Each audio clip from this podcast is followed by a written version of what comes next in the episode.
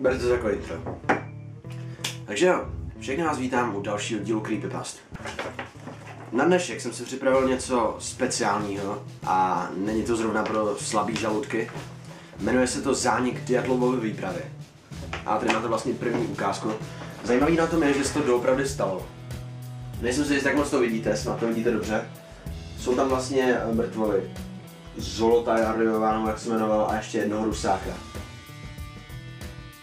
A zajímavý na tom je, že se to vlastně doopravdy stalo a že to sovětský svaz následovně musel vlastně různě vyšetřovat a nevěděli si, co s tím rady, jelikož to bylo absolutně šílený. Takže jo, začneme rovnou. Takže bylo takhle jako jich 10 členů. Igor Dyatlov byl velitelem výpravy a z nich vlastně všech devět, nebo ne všech, devět z nich umřelo a jeden z nich odešel kvůli zdravotním problémům. Což je docela štěstí. Někdy vlastně pár dní předtím, než se to stalo, ten incident, tak se tak vypařil kvůli tomu, že se mu něco stalo s kotníkem nebo s břichem nebo něco. Takže to zachránilo a je to vlastně jediný svědek. Stalo se to někdy v nočních hodinách 2. února 1959, takže ještě sovětský svaz byl rozhodně komunisti a tak. A stalo se to v Rusku, v Diatlomově průsmyku, který je po něm teda následovně pojmenovaný. Stalo se to v pohoří Uralu, což je teda hodně známý ruský pohoří. A stalo se to u hor Cholaciachil a Otorten, což je v překladu v mancieštině, což jsou nějaký domorodci, co jako eskimáci. Jako víte, že prostě Rusko je země jako kráva, že jo? jako pak zabírá obrovskou část země koule. A vlastně je jednou z největších částí uh, sušiny, tak řeknu. A prostě hlavně to Rusko, tam máte prostě vesnici, která je třeba 200 km vzdálená od jakýkoliv jiný civilizace. A přesně na tom se oni nacházeli. Oni byli minimálně vždycky 200 km daleko od civilizace.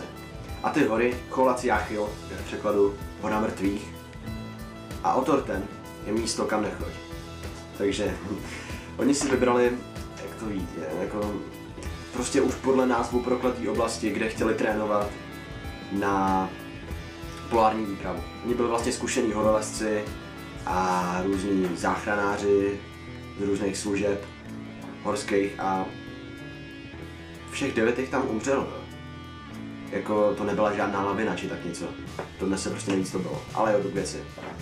Sověti teda nakonec ten případ uzavřeli, protože se sami báli, když to tak řeknu, a svedli to na spontánní síly, na paranormál samozřejmě nechtěli. Nechtěli prostě uznat, že existují duchové nebo tak něco, protože v to Sověti nevěří, že. Nebyli teda svědci, kromě toho jednoho a zajímavý je, že ten stan, ve kterém spali, tak uprostřed těch nočních hodin ho něco roztrhlo zevnitř a turisté utíkali nazí a bosí. Prostě do té zimy. Minus 30 stupňů Celsia tam bylo v té oblasti a nejsou tam vlastně žádný známky souboje, žádný vytahování nožů, žádný fight. Prostě ty oběti utíkaly a něco jim roztrhalo lepky, jako doslova prostě na dvě půlky. Tady mají takový jako průřez. Něco jim zlámalo žebra a jedna z těch obětí byla i bez jazyku. A tři roky po té události byl zakázaný přístup do oblasti. Takže byli to dobří lyžaři, skytrackové zkušenosti, Nejstaršímu bylo 38 let a nejmladšímu 21. A většina z nich studovala na Uralském polytechnickém institutu, což je nějaká vejška. A jeden z nich byl ten zkušený horský průvodce, což je Diatlov. A rozhodli se jít 400 km z vesnice Vyžaj a zpět. A ze začátku to šlo celkem dobře. Tady je dokonce eh, část deníku, kterou vám nepřečtu, od Zoe Kolmogorové, 23. ledna 1959. Počkej, tu najdu takovou ilustraci. Ty mrtvoly už se moc nehodí. Já, já fakt doufám, že na to vidíte.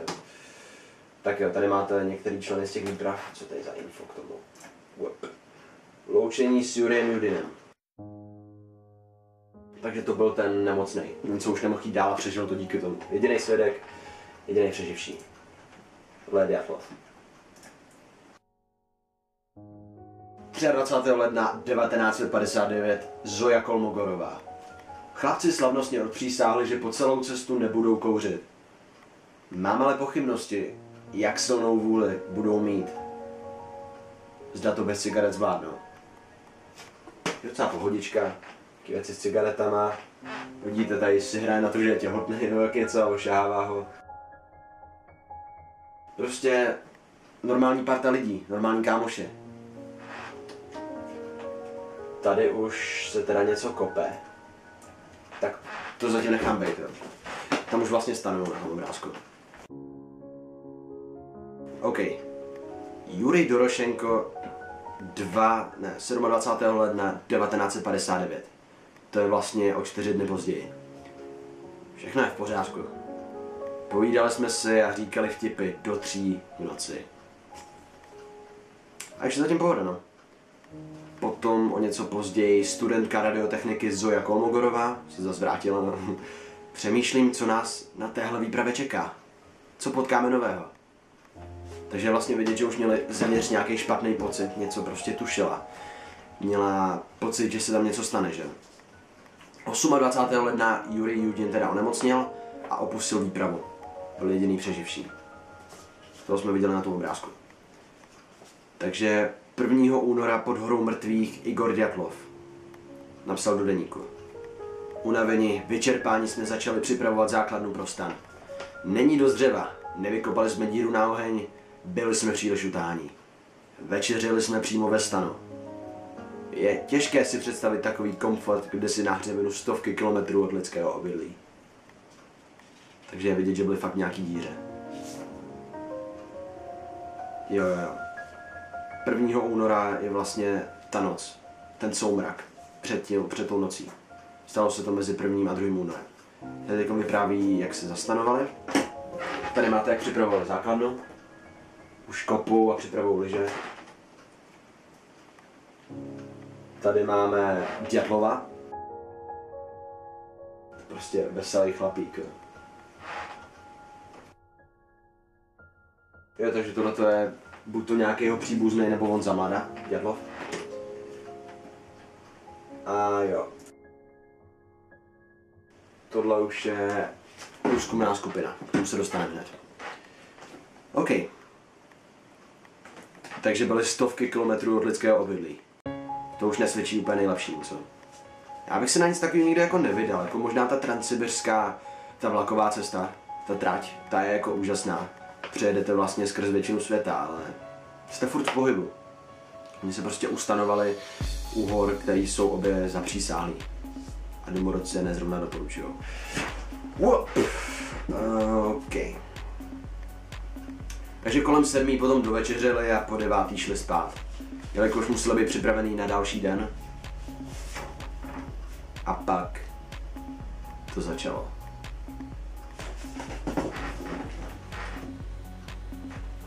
Tady je první obrázek jednoho z těch, z těch, co našli. Je to asi týden potom a je vlastně zavalený pod sněhem. Tohle je ta holka, který chyběly oči i jazyk. Nejsem si jistý, jestli to ukážu ze předu, počkat. Jo. Um, jo, nějak tak. Vlastně můžete vidět, že už je úplně seschlá a vypadá doslova jako mumie, ačkoliv to není tak dlouho. Asi, asi měsíc je tam nechali takhle ležet. No. Každopádně jo. Zpátky do akce. Takže potom, co něco zevnitř roztrhlo stan, možná to byli oni, ale spíš ne. Spíš něco bylo vevnitř v tom stanu s nima. Něco je tam vyděsilo. Takže začali utíkat, zmateně pobíhali kolem tábora. Asi 300 metrů pod ním se zase sešli, ale zpátky se už neodváželi. Společně, společně vlastně vyráželi k víc než kilometr vzdálené Borovici u lesa a u ní se pokusili založit oheň. Jurij Krivoniško, Krivonišenko, Jurij Krivonišenko a Jurij Dorošenko se pokusili vyšplhat na strom, aby měli lepší výhled. Nejspíš, aby viděli, co se děje v tábořišti, plus jestli je kolem nějaké světýlko nebo tak něco. Ta chaloupka. A vlastně větev má zlámané, počkat co? A vlastně není jediná větev, která by byla 5 metrů blízko nad zemí, když tak řeknu. Jakože všechny větve vysoký 5 metrů jsou strhaný dolů z nějakého důvodu. Takže buď to lezli a spadlo to pod nima, nebo něco šlo po nich a trhalo to. Takže všichni byli víc a víc podchlazení a umírali teda na různé horečky, omrzliny a tak dále. A vyděšená, ale odhodlaná trojice Kolmogorová, Rustem Slobodin a Djatlov se odhodlala k nadlidskému výkonu. Našli odvahu se tam vrátit z nějakého důvodu, odkud je něco strašného vyhnalo. Něco tak hroznýho, že prostě utekli bez toho, aby se, a tam jsou hluby, bože, něco děsej. Uh, něco je vyhnalo bez toho, aby se jakkoliv oblíkli a teď se prostě rozhodli vrátit se zpátky, aspoň pro oblečení, pro nějaké ty zásoby, aby mohli přežít. Jakož nahý by se daleko nedostali.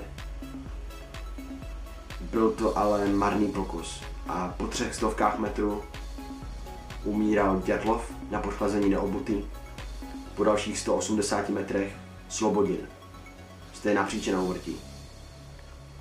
A navíc 18 cm fraktura lepky a spousta modřin. 18 cm. Je mu doslova... Já bych řekl, že to je podobný, jako kdyby něco praštilo palcátem, jestli se nemýlím. Tady to mělo prostě rozkruplý 18 cm.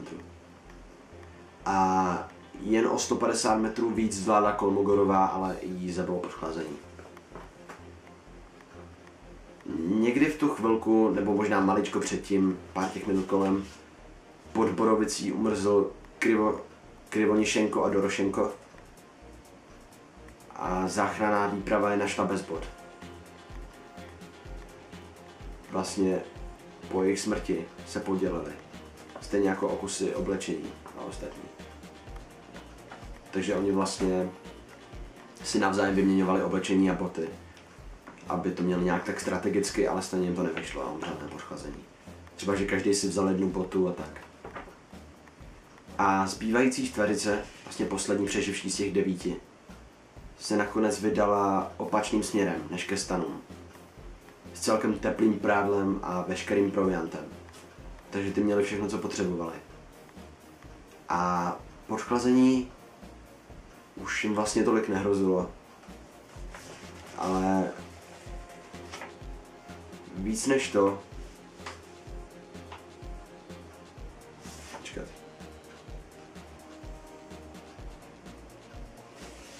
A vlastně se rozhodli se stoupit do mrazivé rokle, která jim připadala bezpečnější než to tábořiště.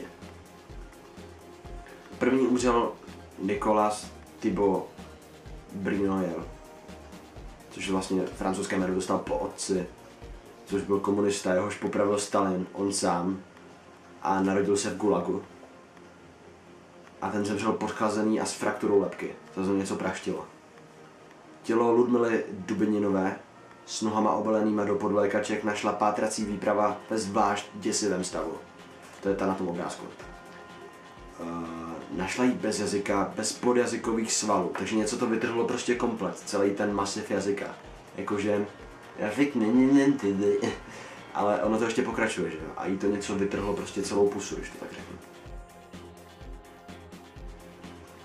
A bez očí. Bez patra.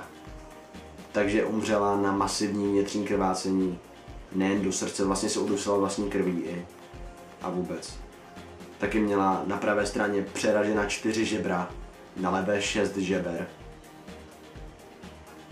Takže to, jako schytala nejvíc, jo. Si to představte. Něco zhovadilo hlavu a pak jí to ještě tady nalomilo úplně všechno, co.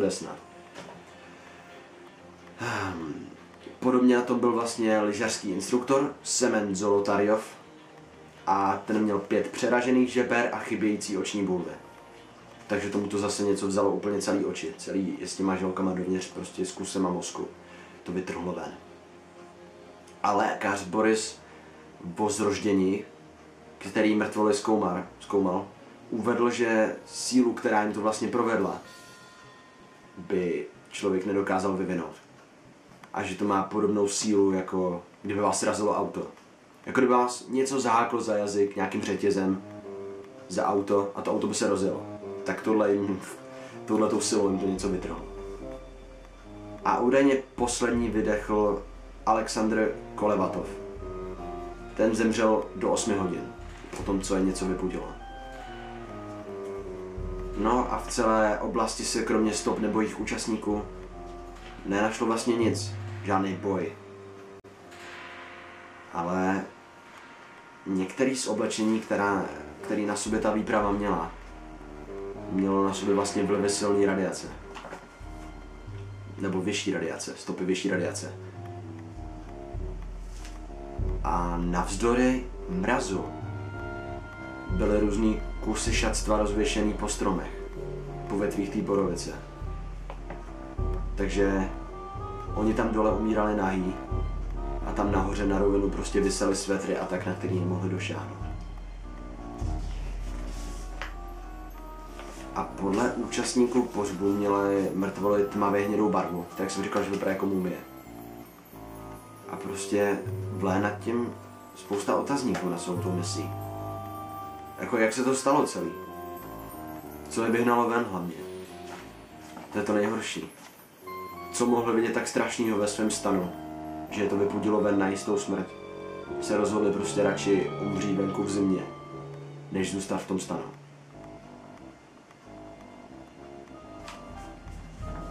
Jsou prostě různé možnosti, jestli tam byly nějaký duchové, jakož to přece jenom hora mrtvých, myslím.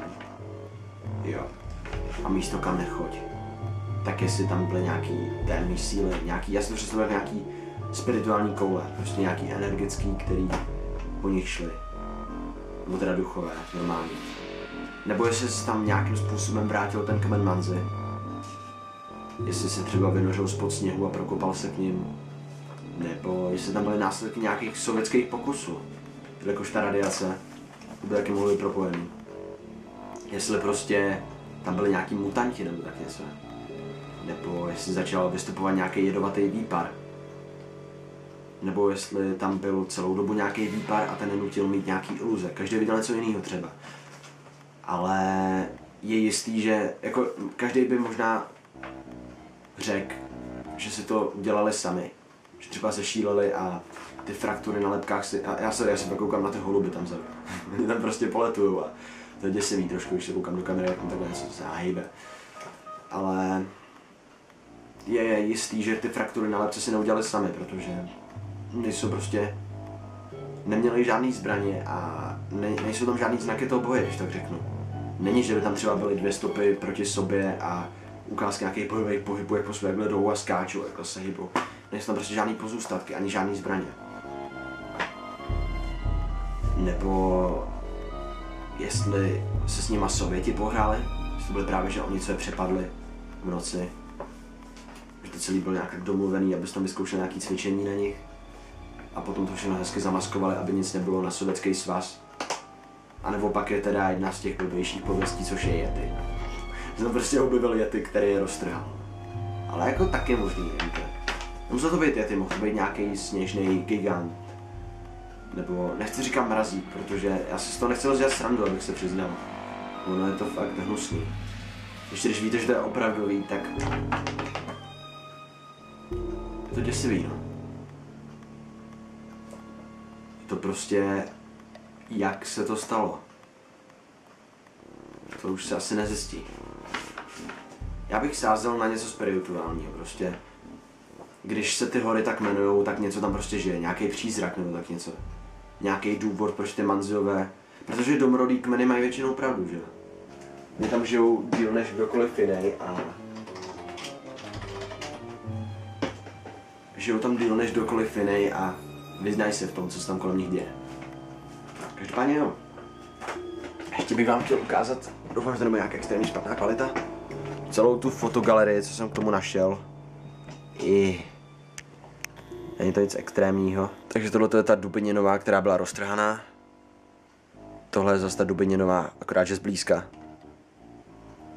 Tohle jsou zase nějaký mrtvý těla. To jsou ty, co se rozhodli jít tam dolů, do té rokle. Vlastně vidíte, že umřeli v nějaký říčce nebo co. Jeden z nich je právě že ten s tím francouzským jménem. To jsou nějaký cáry. A tohle jsou manziové. Nějak takhle vypadá taková normální rodinka Manziu. Tady jsou Manziové v současnosti. Má sluneční brýle. A tady je ta borovice vlastně.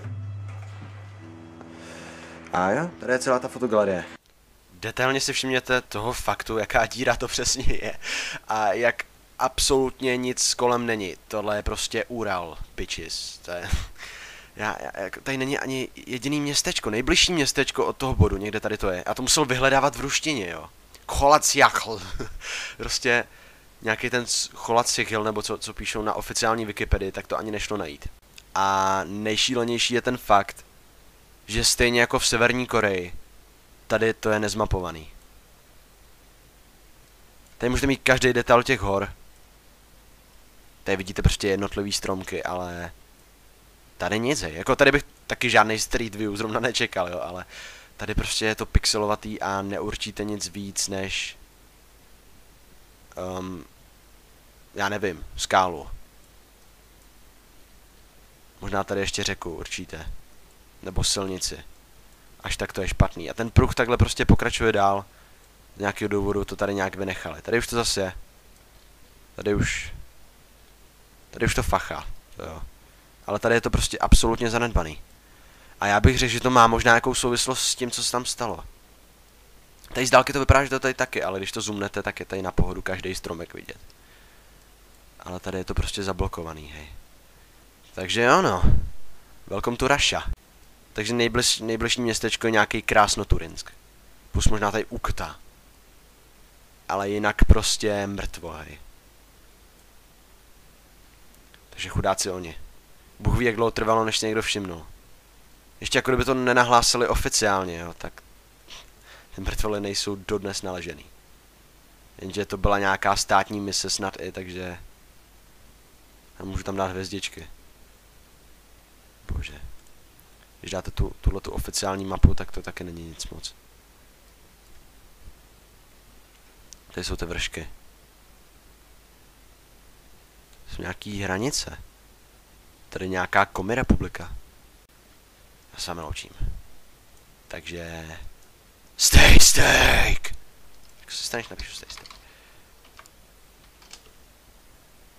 South of the border Mexico.